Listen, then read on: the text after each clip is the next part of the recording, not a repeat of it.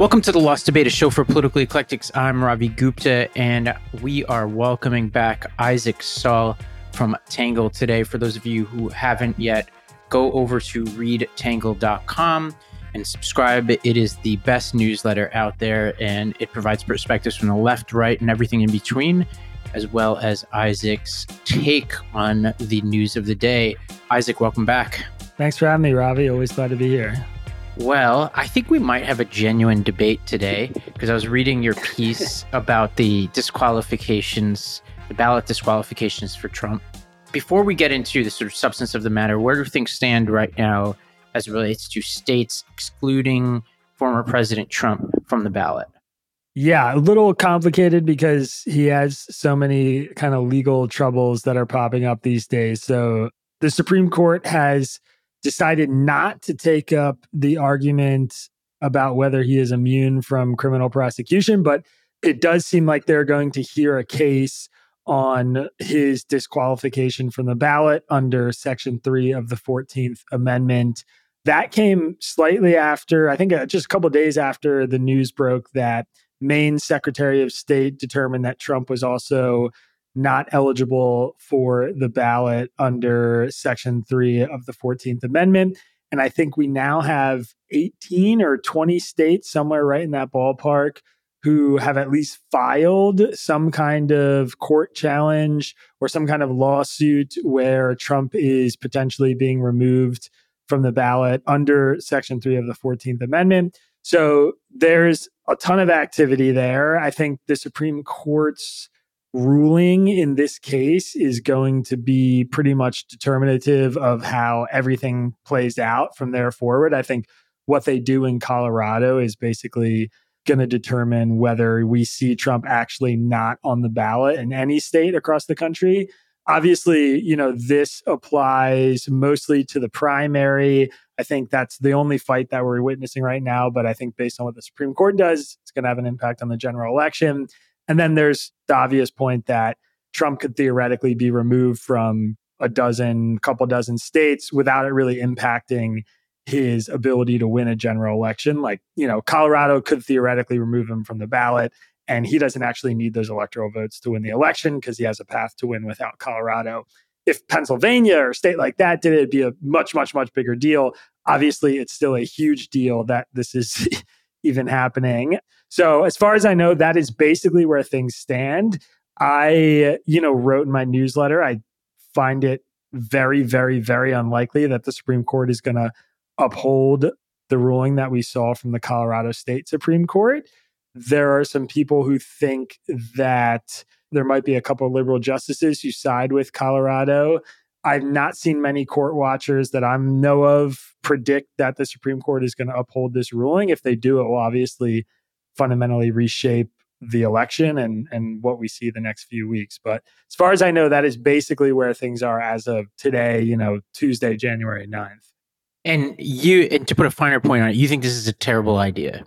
Well, first of all, I think that the Colorado State Supreme Court was wrong to rule that the way the way they did. Um, I think from a from a legal position, you know, m- my argument was the court's determining that he committed insurrection and then that he actually falls under the you know he, he is one of the people who is subject to section 3 there's been a lot of legal writing about whether president and vice president fall under section 3 or not i was particularly convinced by a piece that i read in slate making the argument that Section 3 actually does not apply to presidents and vice presidents. So that's one kind of tenuous point. The fact that Trump is, you know, fundamentally not being charged with insurrection and wasn't convicted of insurrection by Congress. And, you know, I think insurrection is a kind of squishy political term, though it obviously has some legal definition in the Constitution. I think the fact that this amendment was specifically designed to deal with people, you know, the Civil War basically um, makes me very skeptical of it. And then politically, I think, yeah, it's it's very dangerous. I don't think this is the way to to navigate what's happening with Trump. I think he's facing real legitimate legal jeopardy right now outside of the 14th Amendment stuff. And I think that should be allowed to play out. And I think is a dangerous thing to try and remove him from the ballot, given just like where the country is right now. So that's that's more of a political argument than a legal one. But yeah, I am not a fan of this uh, in basically any regard. Let's take this one step at a time. And I think I, I kind of separate my thinking in the authority that this court has uh, and we could focus on Colorado, but the same is true of the Secretary of State of Maine procedurally uh, in, in the way I read it. So, do they have the authority to make this determination? Does it apply to the president? Did the president commit insurrection? And then the politics and practicality of it all are kind of the four steps that I'm going through this process. And one of the most interesting commentators on this is a guy named Will Baude, who's a professor at the University of Chicago. Uh, I overlapped with him in law school, and he's a conservative originalist, which makes him a really fascinating figure to be talking about this. And he recently appeared at the Federalist Society, and I made some arguments that you wouldn't expect at a Federal Society meeting. Uh, his first argument is that the provision of Section 3 is self executing. And this is him describing what that means. The provision is a self executing qualification for office no person shall be parallels the language for qualifications for office the Constitution already contains that say no person shall be a senator or representative who doesn't meet various requirements of age, residency, and citizenship, that no person shall be eligible to the office of president if they're not a natural born citizen, and so on. No person shall is the language the Constitution uses to say these are the rules for holding office. The Constitution itself does not allow you to assume office unless you meet the criteria. Section 3 adds to these qualifications one new and important qualification, namely that you can't have engaged in an insurrection after swearing to support the Constitution. We know that it works this way for sure by comparing it with other parts of the Reconstruction Amendments. For instance, the 13th Amendment, which bans, which says slavery and involuntary servitude shall not exist, was an immediately self-executing legal rule. When it was enacted, slaves were immediately entitled to their freedom. Other parts of the 14th Amendment, no state shall uh, deny due process, equal protection, and so on, immediately gave people new legal rights against the states. Section 3 works the same way. And we know this for extra sure because Section 3, after the long clause about no person shall, has a clause that refers to Congress and says Congress can lift this restriction by a two thirds vote. So the one time that Congress needs to act under this provision is to deactivate the provision, not to activate it. That is, immediately upon uh, insurrection or rebellion, anybody who's covered by this clause cannot hold office.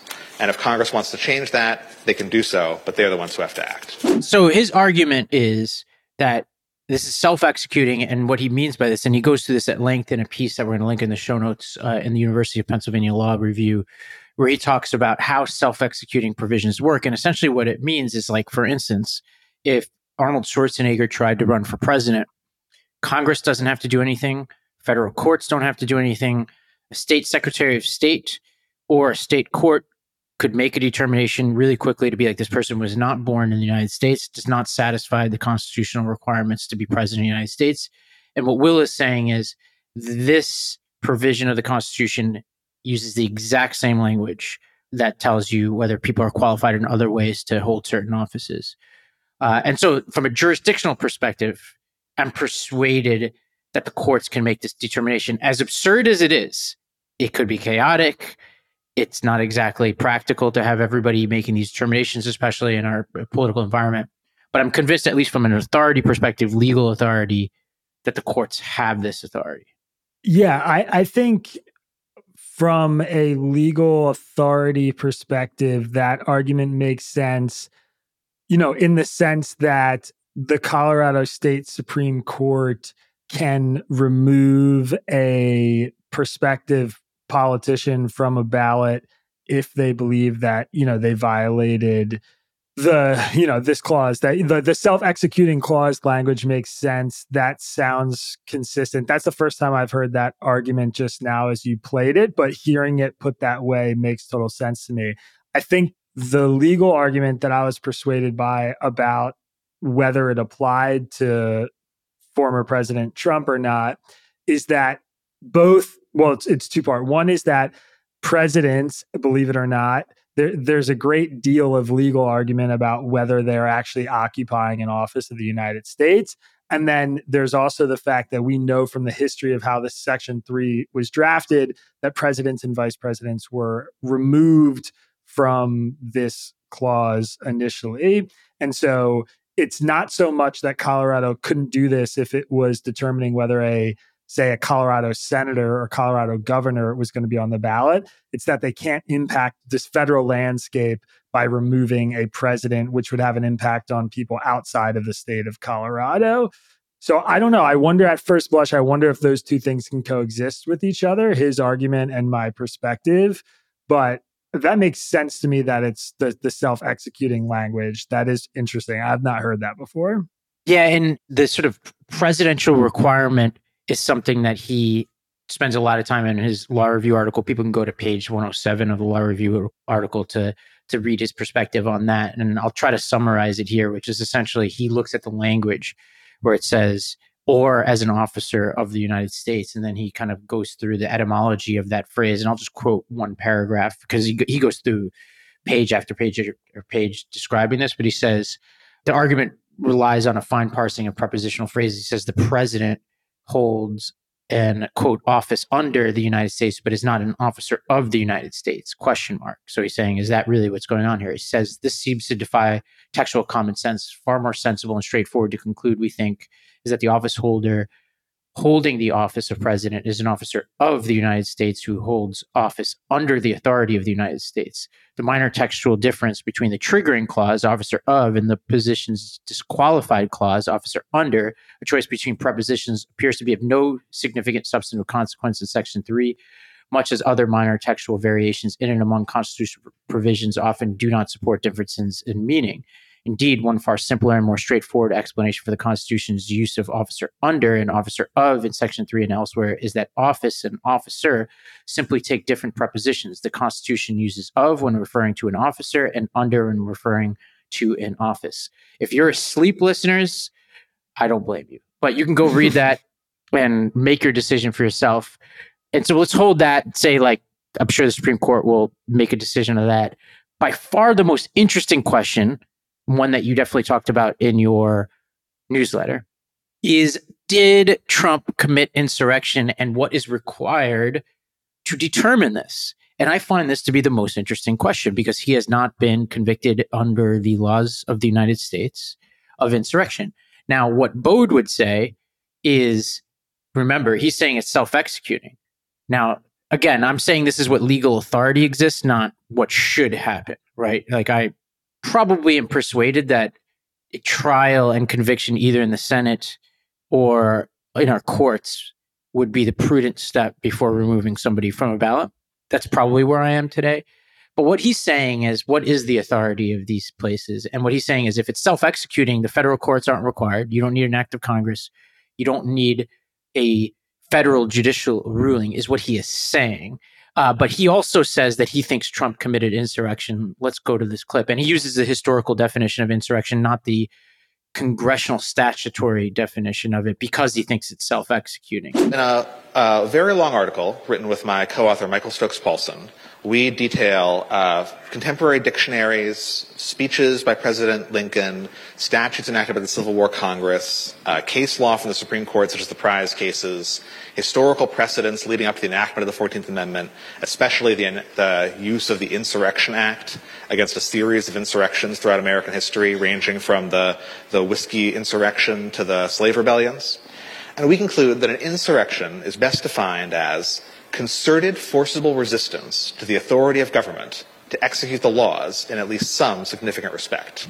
So group resistance by force to the authority of government to execute the laws. A rebellion goes further than that. A rebellion is, of course, an effort to overturn or displace the lawful government through unlawful means. An insurrection is not necessarily an attempt to take over the government. So the whiskey insurrection, what we now call the whiskey rebellion, but what they called actually the whiskey insurrection, was a paradigm case of insurrection where a, a group of farmers who didn't want to pay a federal tax tried to forcibly resist the government's authority to collect the tax. They weren't trying to take over the government. They weren't even trying to take over Pennsylvania. They just didn't want to pay the tax, and they thought the government didn't have the authority to tax them. That was one of the classic examples of an insurrection invoked when Section 3 was written. That's the kind of thing Section 3 applies to today. Now, the question of the, of the hour. Were the events of January 6th an insurrection? Were they a concerted, forcible resistance to the authority of government to execute the laws in at least some significant respect? I think the answer is yes. There was force, there was a concerted group that entered the Capitol by force, in part to resist the authority of Congress to count the electoral votes in the way that Congress thought that they should count them. It, in fact, parallels quite closely some of the earlier insurrections in our history, like the Whiskey Insurrection and others, Fries's Rebellion and more. Uh, I think it's hard to see January 6th as anything other than an insurrection. The harder question is who engaged in that insurrection?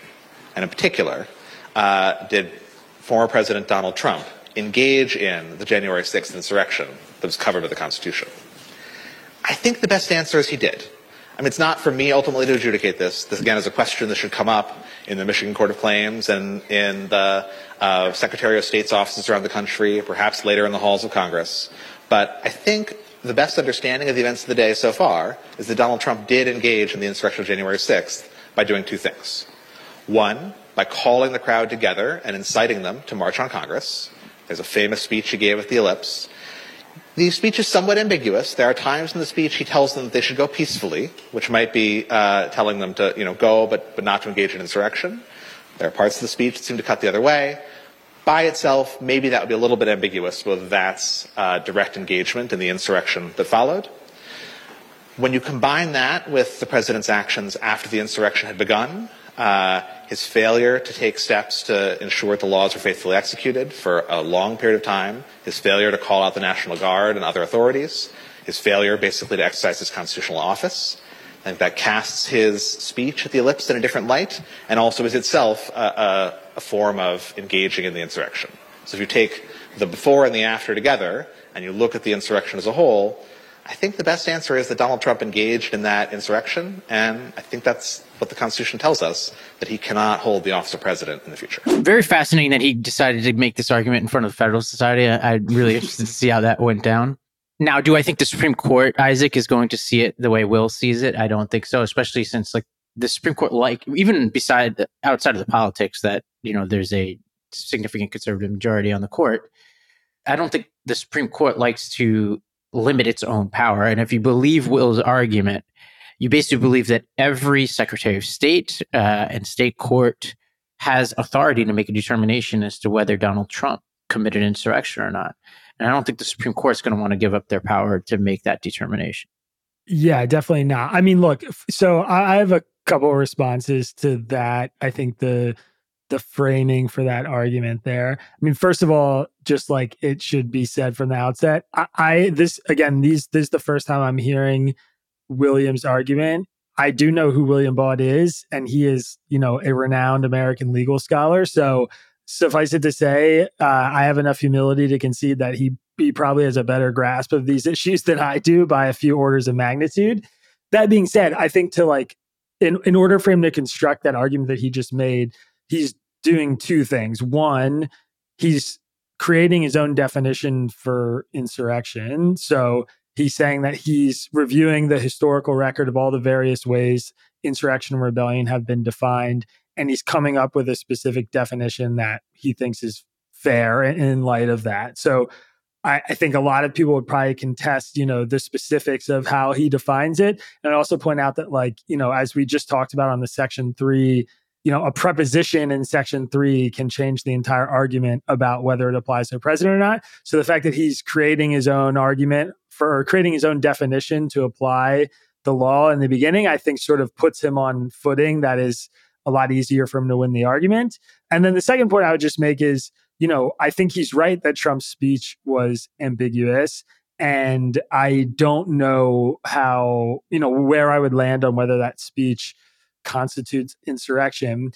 The second part that he says that Trump didn't do anything, you know, after the the riots began and after people started entering the Capitol, that's kind of more difficult. I mean, he says that almost more confidently that that's the more obvious point, given that the speech was ambigu- ambiguous. But I actually have almost more trouble with that. Is that the lack of action on his part makes him guilty of an act like insurrection. So do, doing nothing is sort of the action that he's saying that he was guilty of, and that that is proof that he participated in the insurrection.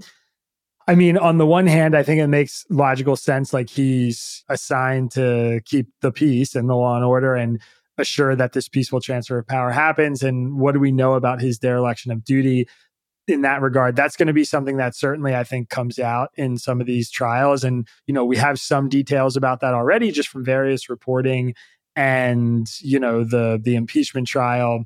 And basically what we understand is that Trump was sort of relishing the anger from his supporters and enjoying the insane TV spectacle, but ultimately, you know, trotted out this kind of go home in peace, you guys are heroes type talking point that everybody's, I, and myself included, agreed came way too late and was not really sufficient.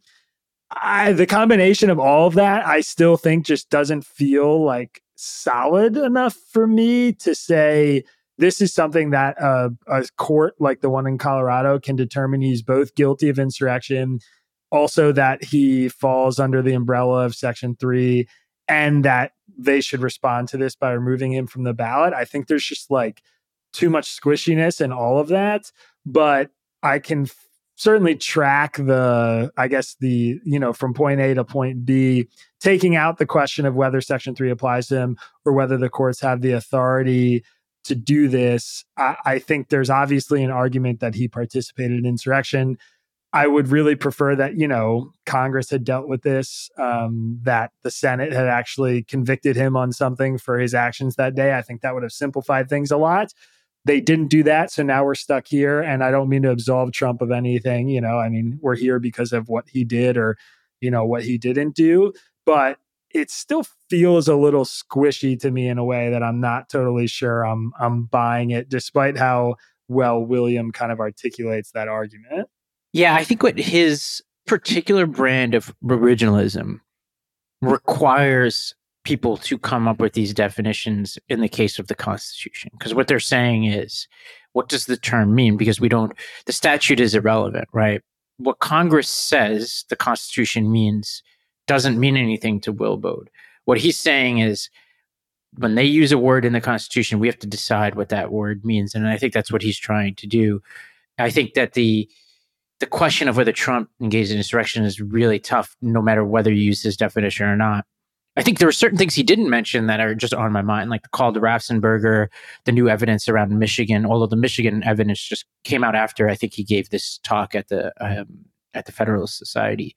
And you put that all together in context, and I think like it's tough. Like, was the decision not to act fast or act at all in itself insurrection? Probably not. If you combine it with some of the instigation and some of the other things he was doing, then it gets closer and closer and closer. The fascinating thing is his argument is you don't have to agree that it's insurrection. You just need to vest that power in somebody.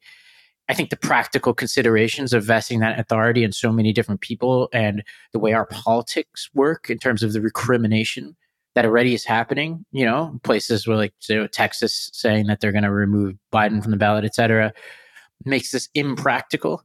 The problem is practicality is not legally relevant uh, especially if you're somebody like Will Baude. Like if you're if you're Thomas, ostensibly, although I've, I have no confidence that he's going to see it this way. If you are an originalist, you don't care about the practicality. You just say what the Constitution is, right? Uh, I'm not an originalist, so I happen to think that practicality should come into play when we're reading the Constitution. Yeah, no, it's uh the originalist argument for it. I think is the only argument, which is why it's sort of rare almost that we've been hearing it because a lot of originalists tend to be, you know, conservative, politically oriented. Do you know what the response was like to this presentation at the Federalist Society or from other sort of originalist lawyers? Yeah, it, it's a debate. I'll, we'll send it to you afterwards. He, he, debated, I forget the guy's name, he debated. It's a pretty spirited debate. The, the problem is, Will Baude, and this was true in law school, is the smartest person I know, period. Like when it comes to this kind of stuff. So he just wiped the floor with this guy he was debating, and he could wipe the floor on either side of this argument. So that's not saying his argument is necessarily strong. He's just a powerhouse. You know, he certainly was the smartest person I overlapped with in law school. And what makes him fascinating is the time and place came together perfectly for him on this argument. You know, he had been writing a 130 page uh, University of Pennsylvania law review and it is the most comprehensive piece I could find in any major law review on this question. So he just is he is stacked when it comes to arguments for this and every little case and swerve of counter argument to him he devotes 10 20 pages to it in this in this law review. So it's fascinating. In the end the supreme court is going to remove the power of the states. I'm, I, I share your feeling about that. Now the bigger question the supreme court is going to have to answer though is and this is not a hypothetical what happens the next time? This is clear you know? Are they saying that state officials can't remove a true insurrectionist from the ballot. Uh, and then, you know, what happens if the courts and Congress are stacked with people, and this is a good transition, like Elise Stefanik, uh, who this week called the January 6th rioters slash insurrectionists, depending on how you see it, hostages. Uh, and if Congress is filled with people like that, and the courts are filled with people like Clarence Thomas, who are a little too close to this, if you ask me, then what happens? We just lose our country. You know, like there has to be some kind of mechanism to protect against a true insurrection or rebellion. That's that's my feeling. Yeah, no, I mean, I think that that's right. I think like part of the part of what's difficult about where we are at right now as a country is that there's so much tribalism in Congress, even in the Senate now, which for a long time has been kind of the reliably thoughtful and pragmatic part of Congress that someone like Donald Trump, you know, I, I personally, and I've written about this in, in Tangle, I was quite skeptical of the first impeachment inquiry into Trump. And I was also quite skeptical of a lot of the Trump Russia narrative stuff that got shoved down everybody's throats the first couple years he was in office and wrote pretty critically about the way Democrats handle a lot of that. I actually think impeaching Trump for for January 6th swiftly before he left office would have been the right thing to do and and convicting him would have been the right thing to do. And the reason it would have been the right thing to do is because when Donald Trump left office, you know, in in January of 2021, there was a sense that his political career was completely over because the wounds of everything and the way all of that had ended were, were so fresh. And it was so obvious to so many people including a lot of his supporters and a lot of conservatives that he had crossed some sort of line that was like you know we can't come back from this that it almost didn't seem necessary. It was like okay this is the end of trump's career political career obviously. Like look what just happened the last two months. And then everything went through the partisan machine and like the conservative media meat grinder and everybody got on their sides and picked up their weapons and got in their tribal positions. And now we're you know 3 years later heading into an election where he's winning in some polls and has a very legitimate shot to be reelected which you know I think what he did was worthy of impeachment. And by the law that means that he would be disqualified from being in office again. So um, you know, I think if the Senate had handled its business and, you know, 10 Republicans had actually stepped up and done what was right, then that would have resolved a lot of this. And when we don't have that, then we get stuck in the position we're in now where you know we're relying on parsing prepositions in section 3 to figure out whether Donald Trump should be allowed to be president or not. Yeah, I'm with you. I, I also thought I, I, thought the Ukraine impeachment was pretty airtight too. I think like pressuring your foreign allies to investigate your domestic political enemies and leveraging aid to do it to me is unconscionable. And I thought that was enough as well. But I agree with you. Like the, the result of inaction in Congress is that people are left trying to litigate this on their own, which, you know, seems, you know, you and I do this for a living, but like you know, even like the secretaries of state, like these these are political actors. You know, it's why I I was critical myself of the New York civil investigation into Trump as well as the Bragg criminal investigation into Trump because in those cases I felt like those were pr- politically motivated. Some of the cases that came after them I felt were necessary because of Trump's conduct, but I felt like the New York ones were too political for my blood. And then you know we're left with these arguments like, well, what if Texas does the same? And it's like it's it's crazy because there's no basis to remove Biden from the ballot. There's no there's no 140 page law review that's going to be published about Biden being disqualified from a ballot. So it's just made up of whole cloth. But you know, people have to take it seriously just because of the politics, right? Which is crazy.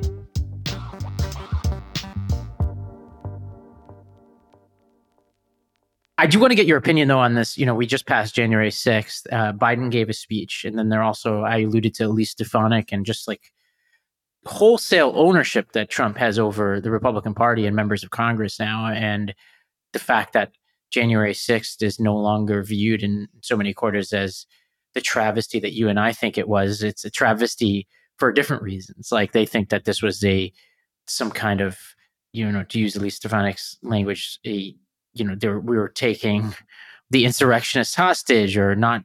You know, I, I can't even reconstruct our argument. Maybe you can, but like, where do we stand now on the narrative, January 6th?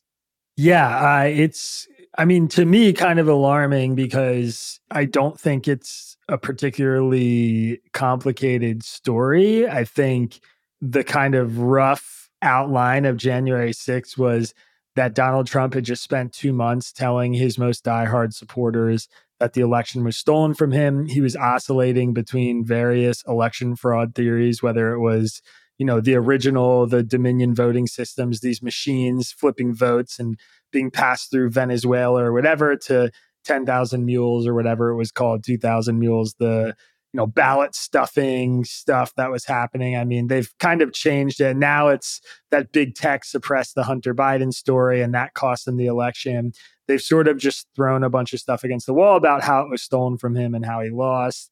And he shows up in Washington, D.C., and he gives this speech that, as you know, William Baude just said, it was a bit ambiguous, a sort of mix between let's go fight like hell and march down to Congress and make sure you stay peaceful. And, you know, his supporters listened to him. And um, some of them went down there and cheered and held signs and chanted and whatever. And some of them went down there and fought with police and pushed their way past barricades and brought nooses and talked about wanting to hang Mike Pence and kill Nancy Pelosi and yada, yada, yada. So it's hard to talk about this in broad brush terms. Close to a thousand people have been arrested and charged. The vast majority of them have pled guilty to various crimes.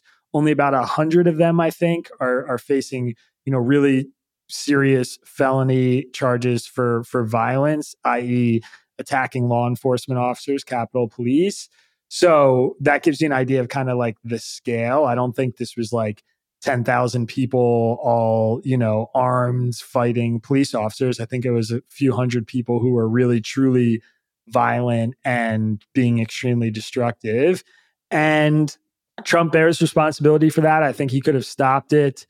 Um, I think he could have given a speech that had a different tenor and tone that wouldn't have provoked what we witnessed on that day.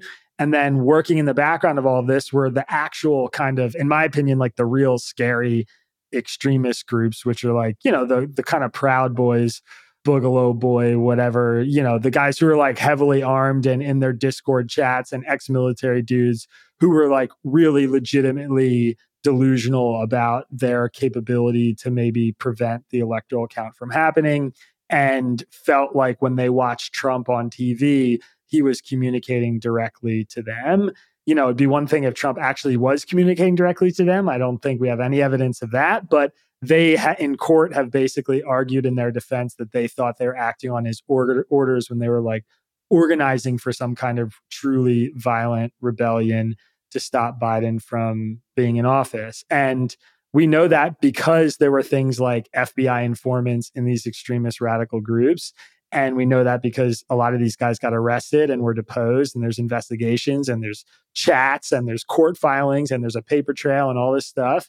And unfortunately, little things from those court filings and from these FBI informants and things like that have now been cherry picked put through the sort of far right media ecosystem and have come out on the other end with like theories that the FBI basically helped organize or effectively caused January 6th, either through instigating it or through Antifa plans, or the whole thing was a setup and they wanted them to go there and be violent so they could do all this stuff, which, you know, obvious. I mean, maybe not, it's not obvious, but I think is complete nonsense. Um, there's very little evidence for it. even the most like enticing stuff about people like Ray Epps, who very mysteriously was briefly on the FBI's most wanted list and then removed. And he was at January 6th and you saw him near the Capitol, but he never faced real charges and all this stuff. You kind of dig into it and then you realize that a lot of it's just total nonsense. And, you know, not a lot of people have time to do that sort of digging. And so a lot of this stuff spreads like wildfire on social media. And now, today, about a quarter of Americans have some kind of rough belief or suspicion that the FBI was involved in organizing January 6th. And a big chunk of Republicans feel that way. And a lot of people don't think that Donald Trump really bears any responsibility for the actions of people that day, which I think some of that is like you know delusional trump support that he can't do anything wrong i think some of that is also you know people who just operate under the belief that the only person responsible for actions are the people who take those actions themselves, which is sort of a separate kind of worldview and philosophy. And so, you know, from their perspective, Trump's not responsible for anything because these people all made their own decisions to act the way they acted, which is fine. I disagree, but that's a fair position to have. Yeah. What I would say to those people, though, is well, then let's talk about the things Trump did directly, whether it's the call to Raffensperger or the audio we now have in Michigan or every other thing related to the way he's treated documents to all other crimes that seem to have there's plenty of other crimes where it seems like there's a lot of evidence that he did it directly.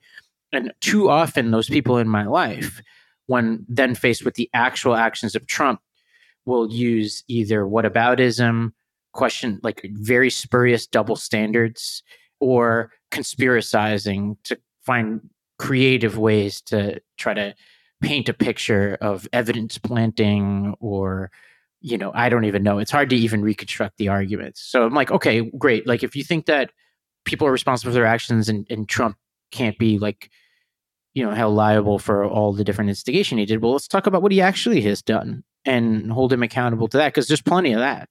Yeah no i mean i my personal opinion is that by far the most sort of offensive, egregious stuff was not the, you know, his tweets during the January 6 riots or the speech he gave in Washington, D.C. It's the stuff you're talking about. It's the phone call to Raffensperger.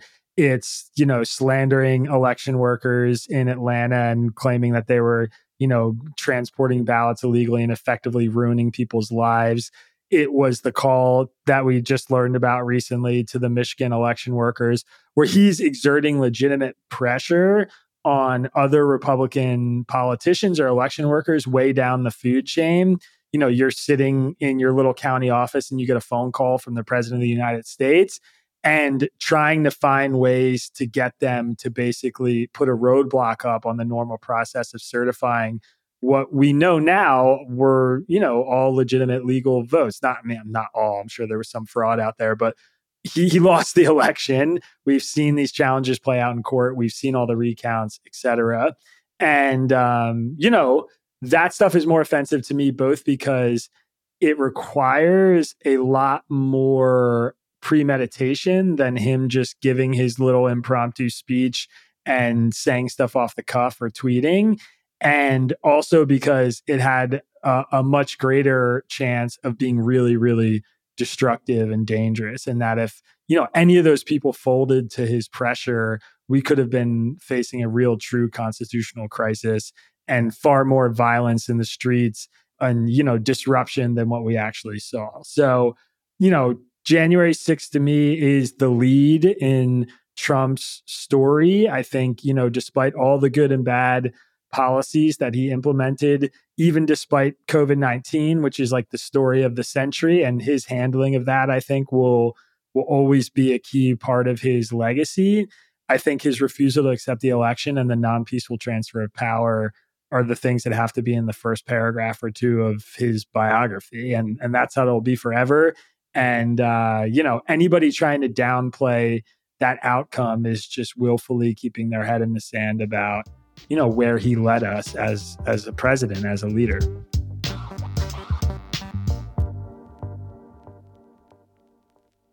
Let's quickly talk about israel. Predictably the attention on israel and gaza has kind of simmered down. I mean obviously there's still a lot of attention there but it's nowhere near what it was the last time you and i spoke as we speak this week, there have been definitely major protests in places like New York where people have been trying to shut down traffic. But my general feeling is people have kind of moved on to whatever the next cause of the day is in my life. A lot of them, uh, too far too many of them, I would say. Uh, maybe that's a good thing for people who weren't well informed on it. Uh, but I know that our audience is very passionate about this issue, uh, you know, and there are people who come from it from very different perspectives. Give us a sense of where we are on two fronts. One is let's start with the the sense of what is what can we tell the future is going to look like. Israel has now started to get a little bit specific on post-war Gaza plans, which I think I just want to be clear that language is tricky because I'm not sure there is a post-war period. I think if this is like any period of Israel-Palestinian relations, the war will continue whether we call it a war or not. But let's just call it post-war uh, Gaza plans. What do we know about their plans now? Well, we know that they don't agree inside the Israeli government. I mean, I think that's the biggest takeaway that we've gotten from the last week of news. Um, one of the things that happened last week that was ex- not not extremely rare, but very rare, uh, especially in time of war in Israel, was that the divisions inside the Israeli government and the you know the cabinet basically spilled into the public um, there was this meeting of the security cabinet on Thursday. Uh, there are these kind of far right members of the Israeli government and the security cabinet who have said a lot of really gross stuff about basically forcing the remaining Palestinians out of Gaza and their desire to just settle Gaza with Israelis going forward. And um, they have been sort of exerting their public pressure and making these kind of comments, I think, sort of pushing the Overton window as far to the right as possible in Israel. And essentially, what happened was, is after this meeting, the defense minister Yoav Gallant came out and said, you know, that they had a plan for post-war Gaza, and that plan would not involve any Israeli civilian presence in the Gaza Strip, and basically said there would be no reestablishment of Israeli settlements in Gaza and sort of nodded to this idea that there would be no Israeli soldiers there either. I mean, he said they wanted to keep some kind of, you know, security, operational freedom, but it did not sound like somebody who was planning to keep Israeli soldiers in the Gaza Strip. And then also floated this kind of multinational task force that would help rehabilitate the Gaza Strip that was going to be led by the United States.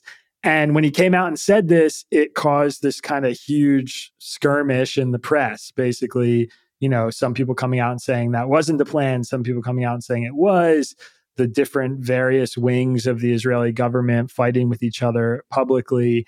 And so I think we got an idea of one very powerful, important person's vision for the future. And Gallant's vision is is very relevant. It's far more relevant than some of the stuff that makes headlines from the really far right members of the Israeli government because he's in a, a, really strong position of power to influence the outcome here. But it made it clear too that there's a great deal of division.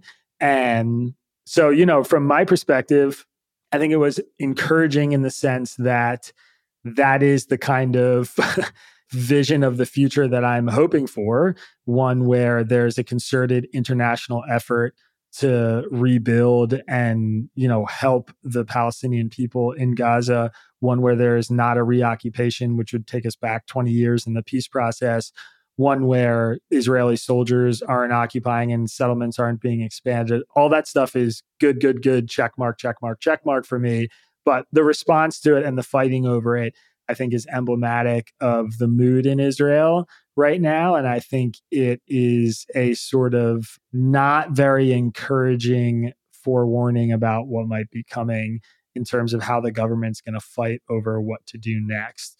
So that's my read on the current situation. Again, this sort of public spat was pretty unusual and I think is, you know, also representative of just where things are and how divided even the Israeli government is about what the path forward is going to be.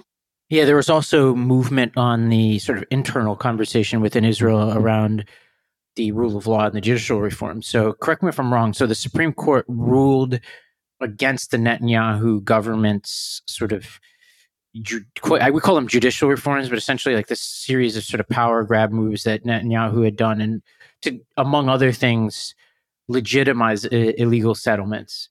And the, from what I understand, the Supreme Court ruled that that was unconstitutional. And there's a whole separate argument about the role of the Israeli Supreme Court in ruling about measures to take away their own power. So it's tricky, and we we, we could only stomach one tedious Supreme Court argument in, in each episode. But there, there's that whole separate question. Uh, but then there seemed to be some reporting, and maybe you know more about this than I do, where members of the right wing coalition essentially signaled that they're not going to fight it, that this is not their priority right now, which, if true, would be a very positive development.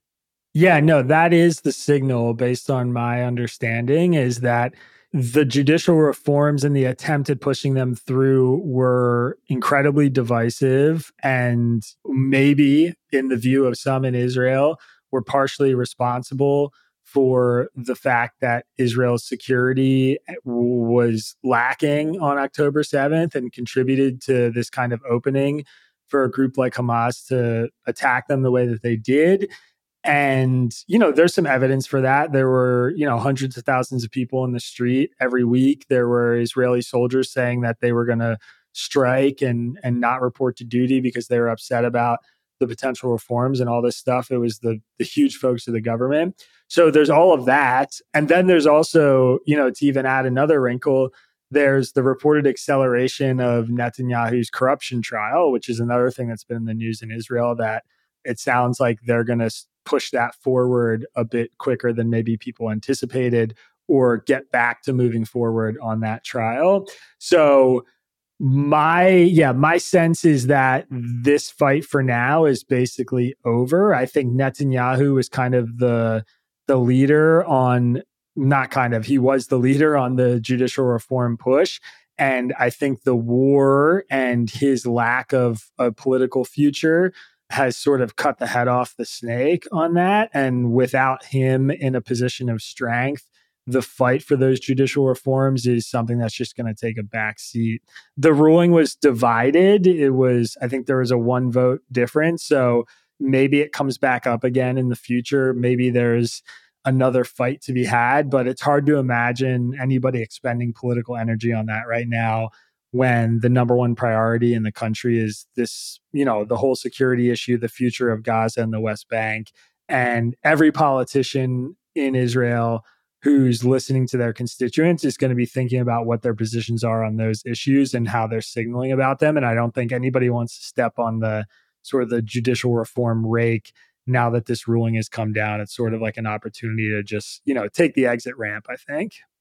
Yeah, and for listeners, we will do a more exhaustive review of where we are, both tactically and morally, in this fight, what the casualties are, um, civilian deaths, casualties, there's been a whole lot going on on the ground. Most of it is pretty frustrating, I would say. And I think it kind of is in line with our original questions around what is going on here and what the goal is. But uh, we'll do future episodes on that. But Isaac, thanks for being with us today. Everybody go out there and subscribe to readtangle.com. Uh, and for those of you listening, if you haven't yet, go wherever you get your podcasts and, and rate, review, and subscribe. Give us that five star rating. And those written reviews really help because those pop right up to the top, and people look at those when they decide whether to subscribe to our podcast or not. And our voicemail 321 200 0570. That's 321 200 0570. Thank you, everybody.